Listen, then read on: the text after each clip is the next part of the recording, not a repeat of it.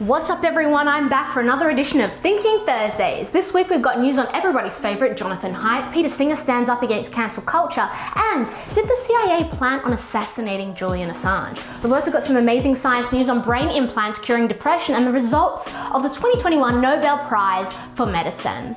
First up, our mate Jonathan Haidt has been on fire recently. He's been giving us so much content and we want to share it with you all. Firstly, he's written a piece on persuasion all about monomania. What's that? you ask? Monomania is an exaggerated and unhealthy obsession with one thing. Haidt says that individual monomania is rarely a problem, but when it takes over a group, then things start getting wacky.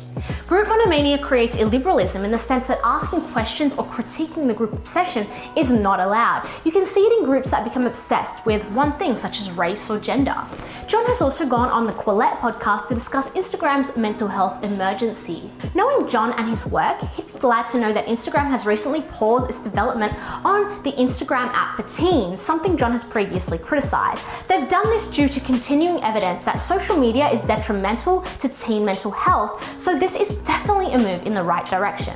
On to a guy who knows a lot about the dangers of monomania, Peter Singer. He's back in the news this week after some faculty members at Rhodes College tried to prevent him from speaking at an online philosophy event. The event titled Pandemic Ethics was a great opportunity to discuss animal rights, vaccine equality, and vaccine mandates, topics which Peter has written extensively about. But it was his ethics on abortion and euthanasia that had some people up in arms as always. Peter is a utilitarian philosopher, and we get it. Some of his ideas are controversial, people have the right to completely disagree with them. They can even say his ideas are abhorrent. That's okay, but what's not okay is preventing someone from speaking just because you don't agree with them.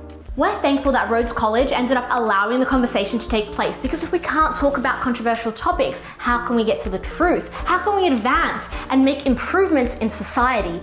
This cancel culture is what prompted Peter and his colleagues to create the Journal of Controversial Ideas, which you should definitely check out. If you're craving some heterodox thinking, come see Peter speak live on stage next March and April. Get your tickets in the link in our bio.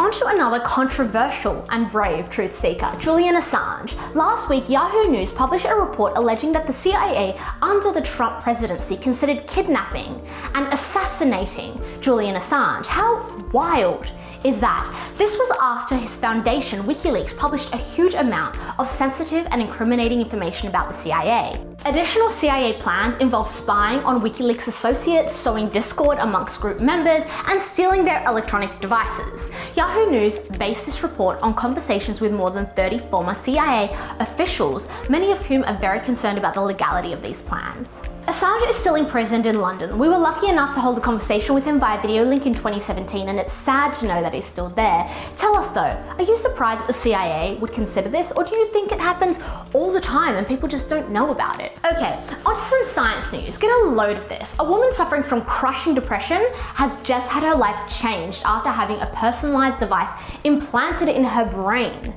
Researchers at the University of California created thin wire electrodes which allowed them to monitor the woman's brain activity. They discovered that certain activity corresponded to depressive symptoms, and with this in mind, they could stimulate another region of her brain associated with feeling good. After testing a temporary device, the woman was implanted with a more permanent one in June just last year, Every day she receives about 300 tiny jolts of electricity. She doesn't feel any of the zaps, just a sense of energy and contentment. After a year with the implant, the researchers have published their findings in Nature Medicine and it makes us hopeful of just how much can be done to improve mental health. We want to know, would you be okay with a brain implant if it could help you with severe mental illness? It's pretty drastic, but if it helps, it helps. Now we've got some touching news on touch. Two researchers from California were recently awarded the 2021 Nobel Prize in Medicine for their research in identifying sensors on nerve cells that could detect heat, cold, and pressure. The scientists discovered proteins called receptors that turn sensations such as burning hot chili, scalding coffee, and cooling menthol into a nerve signal that can be sent to the brain. They also discovered receptors that allow our brain to know where we are in space. Without them, we wouldn't be able to stand or know where our limbs are.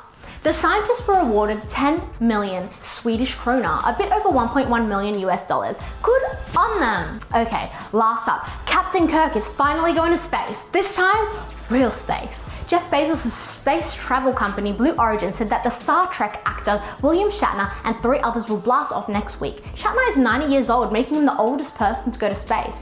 He'll be the second actor to go to space this month, as Russia is also sending an actress and filmmaker to the ISS, where they plan on filming segments of a new movie titled Challenge.